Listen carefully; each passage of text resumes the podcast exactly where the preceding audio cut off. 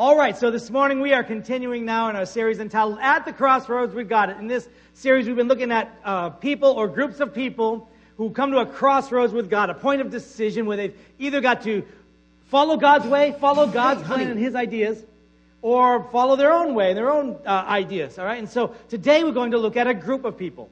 This is a group of people who came to a crossroads when they received a revelation from God, who followed God's path even when it was difficult, and who in the end received even greater rewards and greater revelation because they followed God's path. And these people were the Magi. And you know, and I'm excited about this message because not only is it a message about some people who came to a crossroads with God and made the right choices, but it's also a transition into our Christmas messages as well. And you all know that I love Christmas, right? Oh, I hope somebody else does too, right? I mean, I love the lights, I love the music, I love the decorations, all the family stuff, but especially I love the message of Christmas. Because Christmas says very loudly that God loves the world. God so loved the world that He gave the first Christmas gift, right? That He gave His one and only Son, that whoever believes in Him should not perish but have everlasting life. And you know what? I think the world knows it too. I mean, uh, more songs, more poems, more books, more stories, more movies have been written about Christmas in more languages than any other season of the year, right? Christmas says, God loves you. And so today we look at the Magi, and their story is found in the Gospel of Matthew, chapter 2. Would you bow in prayer for just a moment as we look at the Word of God this morning? Oh, dear Heavenly Father, God, this is your Word. It's life for our spirits. It's bread for our souls. God, open our hearts to receive it. In Jesus' name we pray. Amen. Amen. All right, now let's unpack it. We're going to pick it up in Matthew chapter 2, and we'll just unpack it as we go. Matthew chapter 2, beginning in verses 1 and 2. And it says this After Jesus was born in Bethlehem in Judea, during the time of King Herod, Magi from the east came to Jerusalem and asked, Where is the one who has been born King of the Jews? We saw his star when it rose and have come to worship him. Okay, so now wait just a minute right there, I think, all right? Because right out of the starting gate, this is all very sudden and shocking to me. You know, I want you to read this story for a minute like you've never read it before, like you're reading this for the very first time. And so the verse right before this, right, the last verse in chapter 1 says that Mary gave birth to Jesus and um, to this baby who was conceived by the Holy Spirit, and Joseph gave him the name Jesus. And the very next verse, we have these magi showing up. And so let's just unpack it a little bit and see what's here. So um, there's a few things I want you to notice right off the bat. First, notice King Herod here. It says that this was um, the time during the time of King Herod. This was Herod the Great, and we know from history that he died around 4 BC, right? And so that's about the time Jesus was born. And uh, um, he, he's the one who built the magnificent temple in Jerusalem. And really, that's the only great thing that he really ever did because this Herod was a maniacal despot. He was exceedingly uh, fearful and suspicious, and he executed anyone who he even suspected of plotting against him, including three of his ten wives, two of his sons, his father in law, 45 members of the Sanhedrin, hundreds of family and staff, and thousands of his subjects. I mean, he was hated by and despised by nearly everybody. I mean, he was so twisted and maniacal that Caesar once commented that it was safer to be an animal in Herod's stalls than it was to be a son in Herod's house. I mean, he was a very, very bad, bad man. And so the Magi, n- notice the Magi next. It says that Magi came from the east to Jerusalem. And so the first question is this I mean, what's a Magi? Yeah, some translations call them wise men uh, from the east, and you know that's a good start, uh, uh, but it doesn't really capture everything that they were. They were indeed considered to be wise, educated, and learned people, uh, like you know, maybe people today who have their doctorates and who teach in some of the best universities, right? But they were also powerful people. I mean, they, they weren't kings, like the song says, you know, we three kings of Orient are. They weren't kings, but they were considered to be kingmakers. So you needed their support if you were going to be king. You needed their support if you were going to be able to rule well as a king. And also notice this, they weren't Jewish. They came from the east, probably from the area of the Euphrates River. You know, maybe Babylon, perhaps, perhaps even as far east as Persia. We're not exactly sure.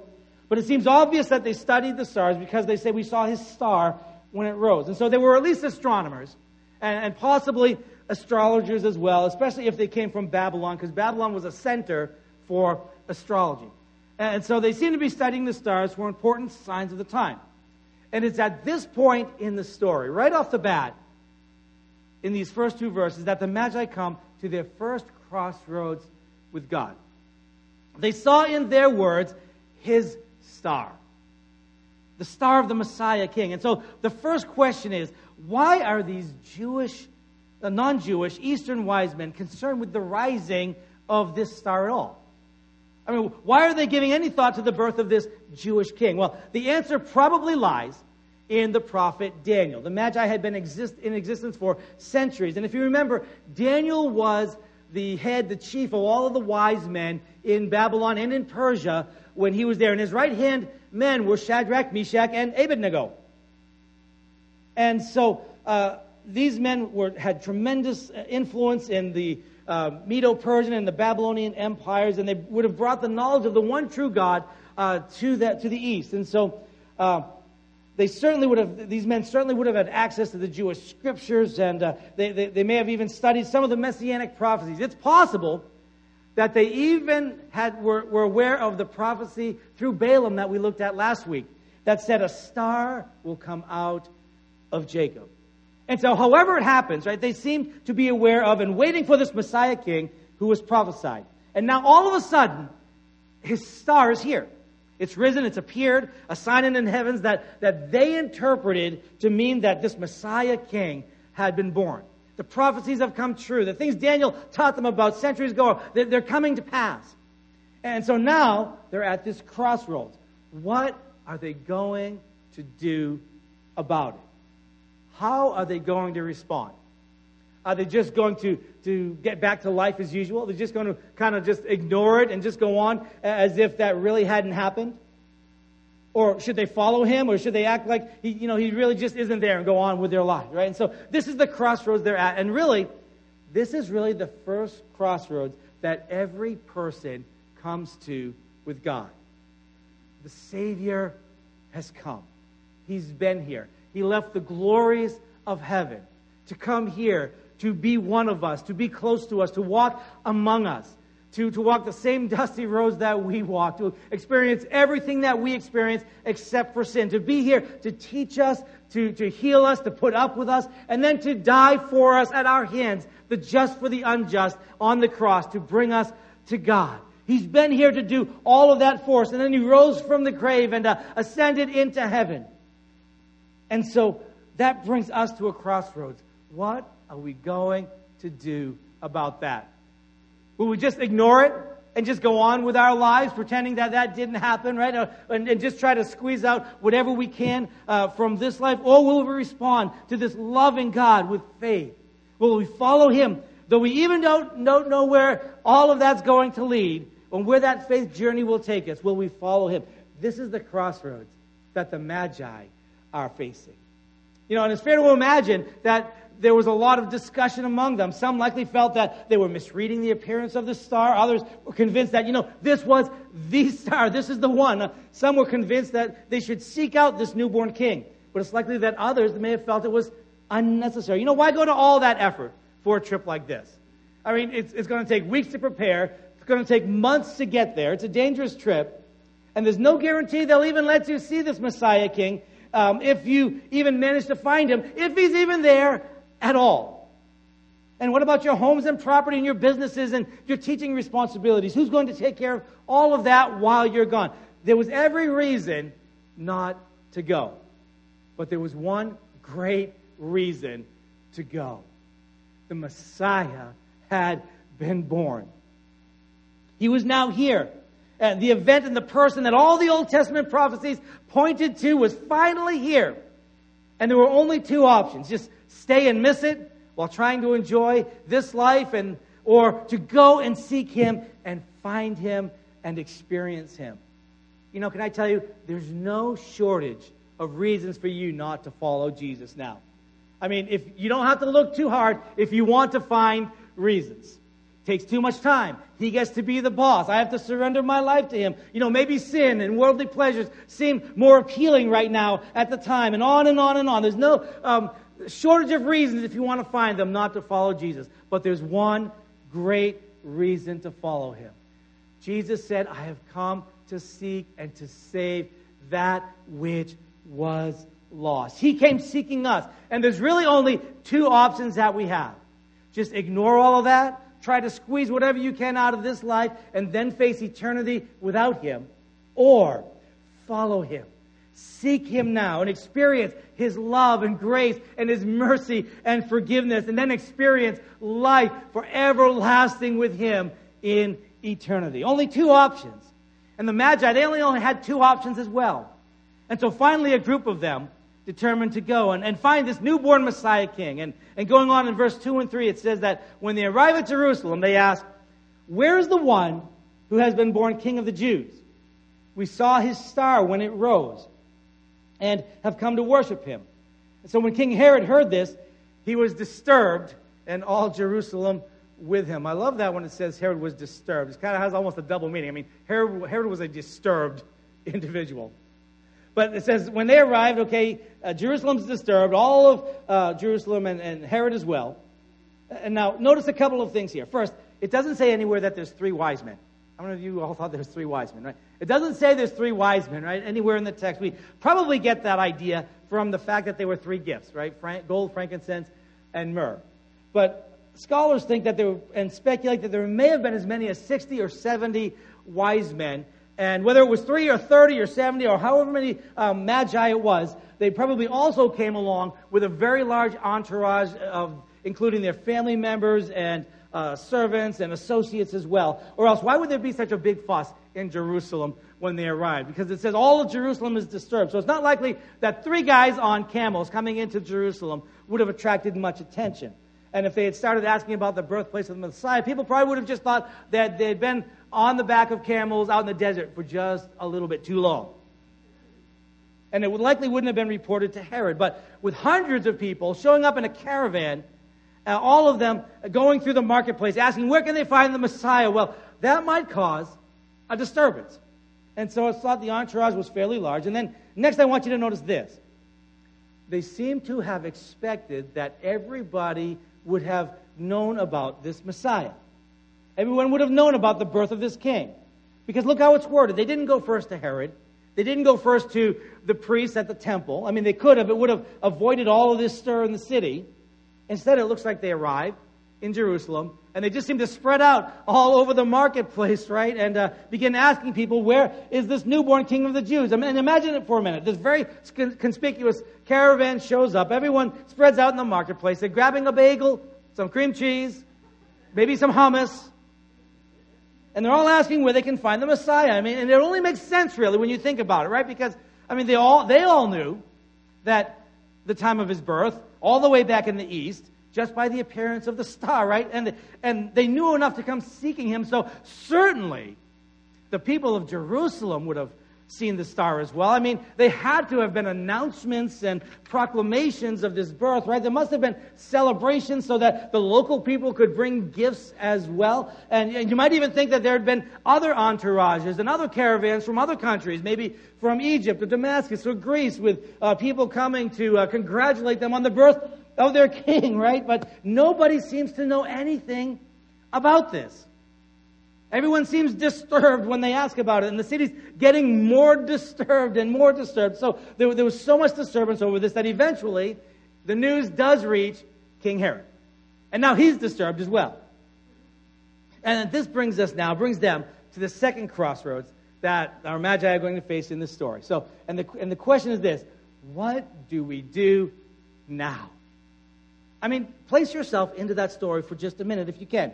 You've seen the star, you, you knew what it meant. You're excited. You got your whole family moving and packed up, and all the servants all packed up and ready to go. How many of you know what type of an effort is to get your family ready to go on vacation?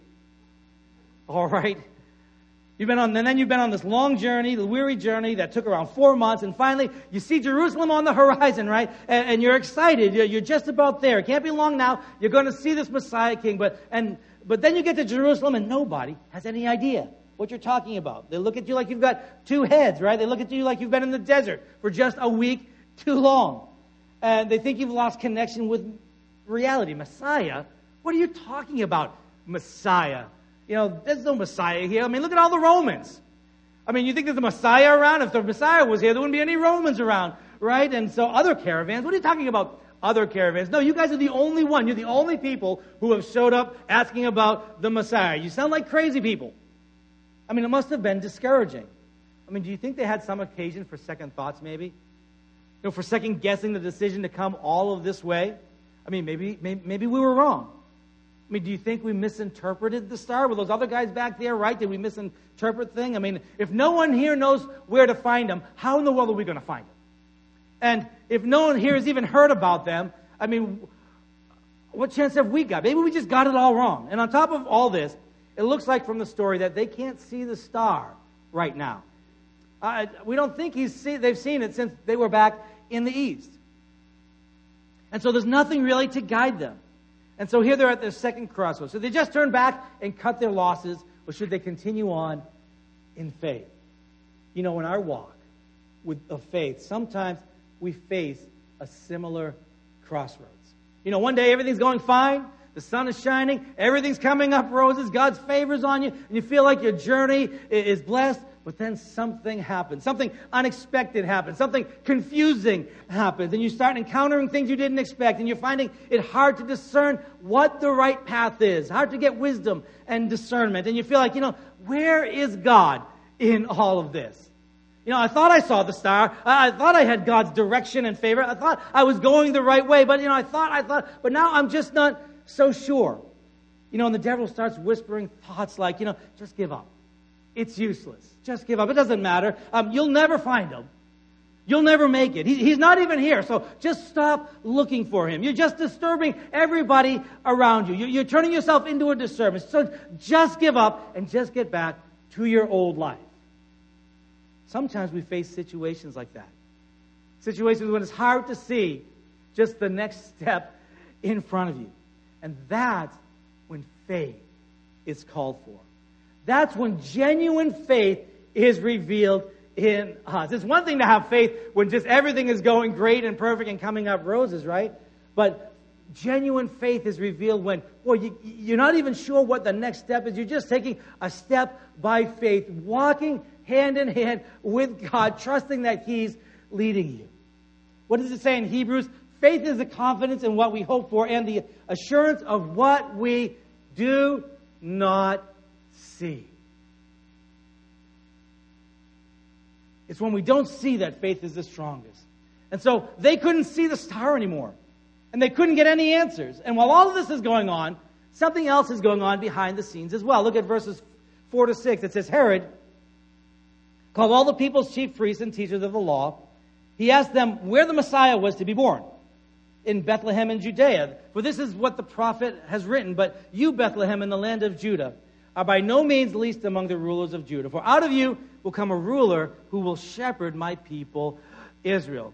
And so Herod here, he's threatened by the possibility of this new king that he's been hearing about. He doesn't want to know anyone about it, though. And so going on in verse 7 and 8, it says this Then Herod called the Magi secretly and found out from them the exact time the star appeared. So, all right, now, Herod wants to see the Magi, right? And, and you would think that this would be a really good development if you were in their entourage, right? If anyone would know anything about the whereabouts of this, of this new king, it would be the, the current king of the land. And so now they have an invitation to go see him, and this should have been a gala event. I mean, it's not uncommon for kings to host uh, foreign dignitaries from other lands, and uh, and so these were very important magi from the east, and, and they were kingmakers who had come uh, with an impressive entourage. And really, they should have been treated. This should have been treated like a, a, a state-sponsored visit. And you'd expect a fancy meal and some entertainment for the night, and some guest rooms for the night, and maybe business the next day. But instead, Herod, Herod's acting all kinds of squirrely and weird. there's, there's no pomp and no circumstance, no meal. There's no entertainment. Instead, Herod has called you secretly to this meeting. And for some reason, he seems really concerned that no one else knows about this meeting. Now, that seems a little odd right off the bat, right? But uh, he's also very concerned about the exact time that this star appeared. And I think that's a little strange as well. I mean, put yourself there for a minute again if you can. Uh, I think it may have gone something like this. Herod says, you know what? Um, so, um, uh, you're here to honor the, the newborn king of the Jews, right? And they respond, well, well, yes, uh, uh, we saw a star when it rose. We've come to worship him. Uh, do you know where he is? He said, yeah, yeah, yeah, yeah. But, uh, um, so when exactly did you say this star appeared?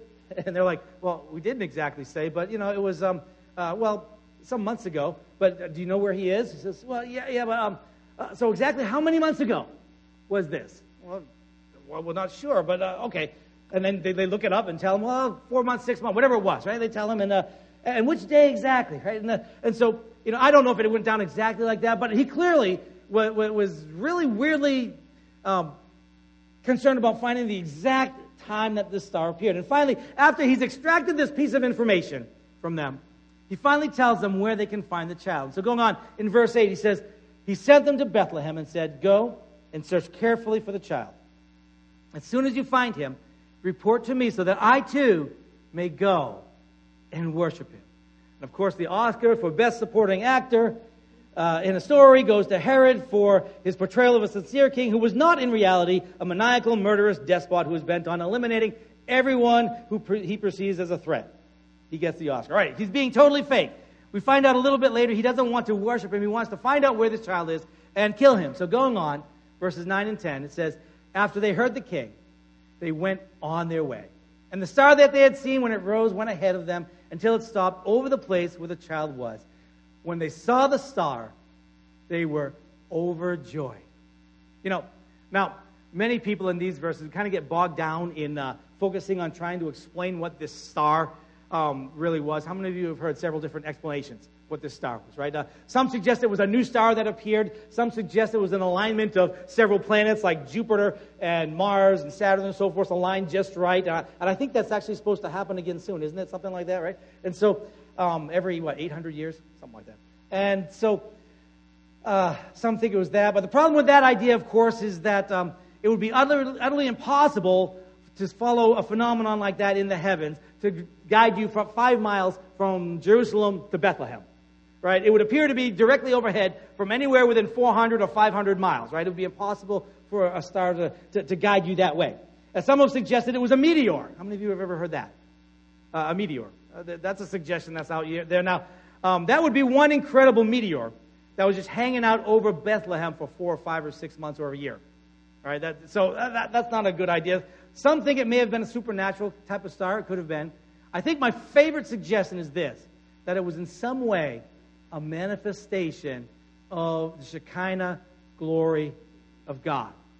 Right? Perhaps you remember when the angel appeared to these shepherds and it says that the glory of God shone all around them?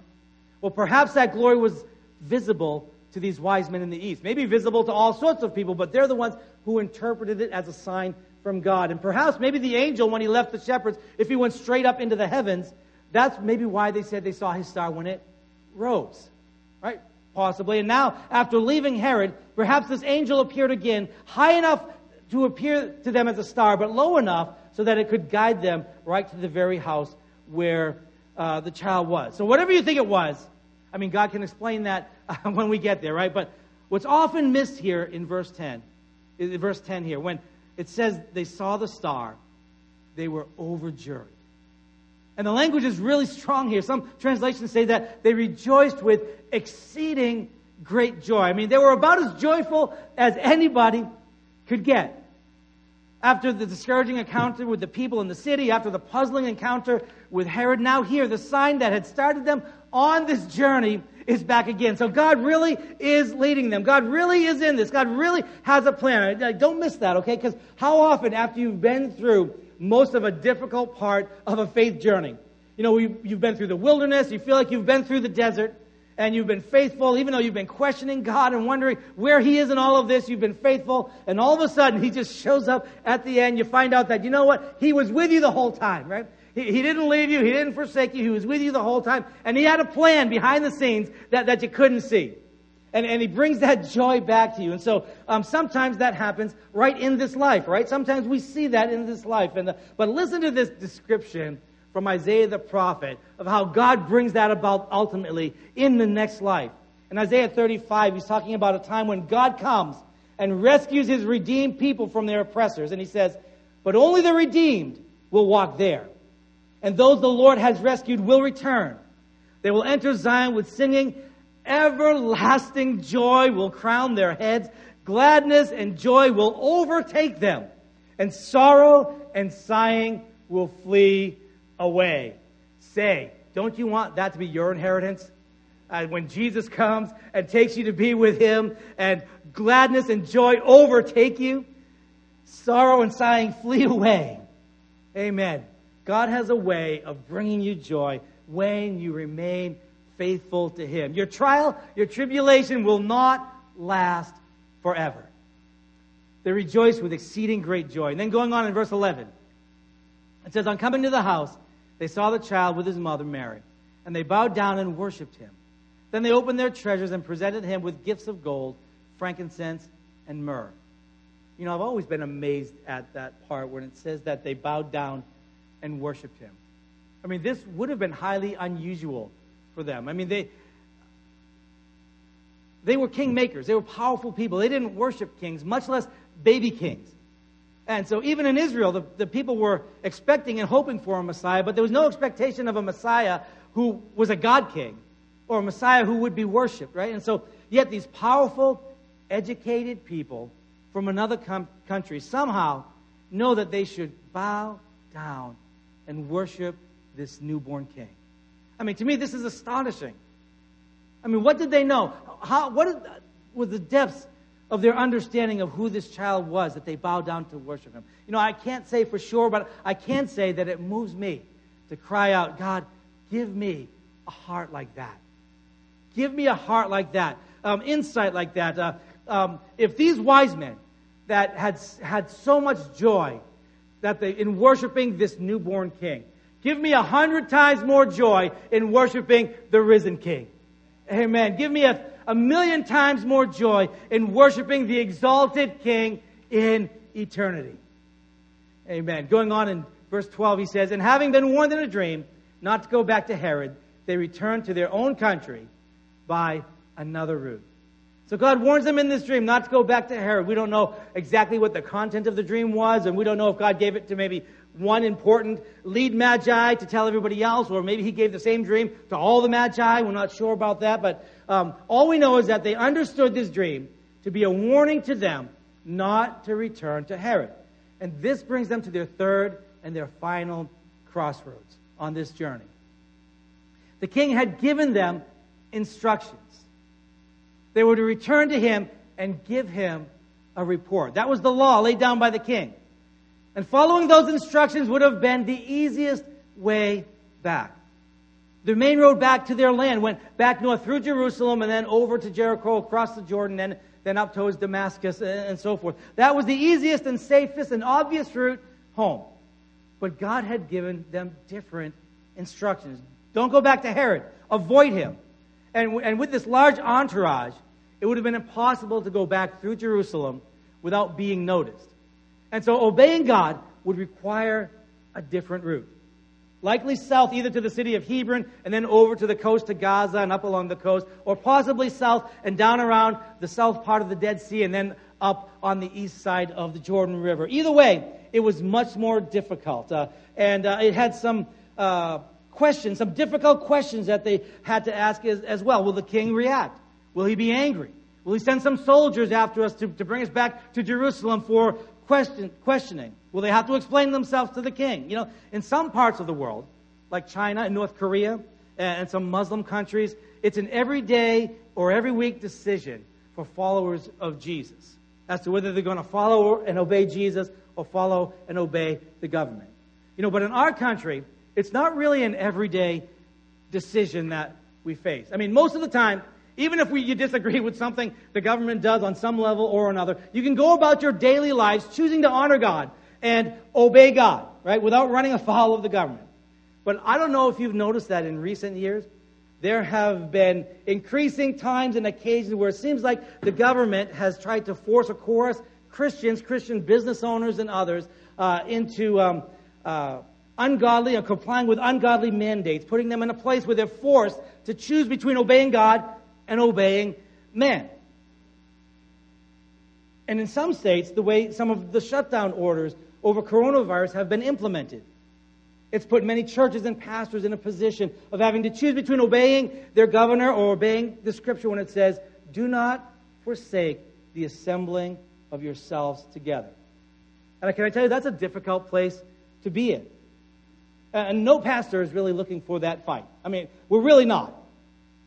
And I encourage you uh, to be, continue to pray for some of our brothers and sisters in Christ who are facing that right now in our country. The Magi decided to take what looked like the more difficult road and obey God and honor God. They kind of foreshadowed, I think, the apostles a little bit later, several decades later, who would face a similar situation when the Sanhedrin told them to stop preaching in the name of Jesus. But instead they said, judge for yourselves whether it is right for us to listen to you rather than to God. As for us, we cannot help speaking about what we have seen and heard. And so if we come to that crossroads, may God give us the faith that these magi had to listen to, to heed and follow the instructions that God gives us. The magi faced three crossroads. The first was, will we begin to follow God when he's revealed to us? The second was, will we continue to follow God when life doesn't seem to make sense? And the third was, will we continue to follow God when we face opposition and difficulty? The Magi chose wisely at every crossroads. And they stand for us now as an amazing and encouraging example of faith and trust in God. So may God give us that type of wisdom, insight, and courage.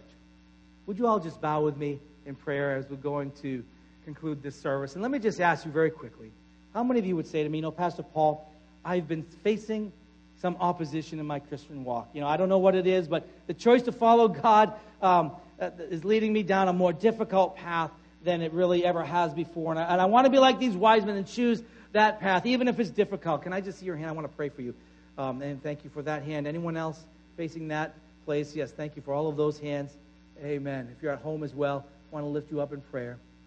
Amen. God, I pray for those who are facing a difficult path right now. God, give them strength and courage and faith. God, help them to just continue taking one more step at a time, God, in Jesus' name.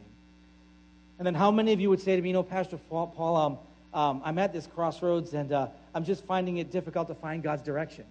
You know, maybe it's not opposition, but, you know, everything used to seem clear and everything's not clear anymore, and I'm, I'm having a difficult time seeing God's direction. You raise your hand and say, Yeah, Pastor Paul, remember me in prayer. Thank you for that hand and that hand. Any other hands? You say, Yeah, that's me. I just need that type of a faith. Amen. God, I pray for those who've lifted their hands and said, God, they, they need your direction. God, it's getting difficult. They thought that they had your direction, God, and now they're just not sure. God, just help them. Show them the next step to take. Show them just the next faith step to take and bring them to that place where they're rejoicing when they realize that, boy, God, you didn't leave them at all or forsake them at all. In Jesus' name I pray. And then just one more group of people quickly. How many of you, if there's anyone here or at home who might say to me, you know, Pastor Paul, I've never really even begun on God's path. I've heard about Jesus maybe, and uh, but you know haven't really been following. He hasn't meant anything to my life really. But you'd say this morning uh, that uh, you know I'm at that crossroads. I believe that Jesus came, He died for me, and I want to walk a life of faith in Him. I'm ready to jump off the fence and walk a life of faith in the Lord Jesus Christ. Maybe for the first time, or maybe you're coming back to Him um, today, and you'd raise your hand whether here or even at home watching online, and say, Yeah, Pastor Paul, that's me. Remember me in prayer. I, I, I want to begin to follow the Lord Jesus Christ in faith. Amen. Amen. Amen. Amen. Would you all do this with me, both here and at home? I'm just going to pray a prayer uh, to receive Christ. And uh, I'd like you to just follow me in this prayer. It's not a magic prayer, it's just a place of starting a walk of faith with God. Would you all say this prayer after me? Dear Heavenly Father, I come to you today and I confess I can't save myself. But I believe Jesus came for me, that he died for me on the cross, and that he rose again from the grave. Jesus, please be my Lord and my Savior. Help me walk every day in faith in you. In Jesus' name I pray. Amen. Amen. Friend, if you did that for the first time or if you're coming back to Him, I can tell you God's done exactly what you've asked Him to do. And I want to encourage you, I want to encourage all of us to grow on purpose in your faith in God this week. Get in the Word of God, get in prayer. God wants to hear from you, and then uh, be with other believers and, and grow uh, in the name of the Lord Jesus. Would you bow with me one more time to close this service in prayer? Amen. Heavenly Father, thank you for your word to us. Thank you for the example of these magi. Help us learn from them, and like them, God, when we come to a crossroads in life, help us to choose the eternal path over the worldly path. In Jesus' name we pray. Everyone that loves him said, Amen. God bless you. Merry Christmas. Have a great, awesome week with Jesus. Amen.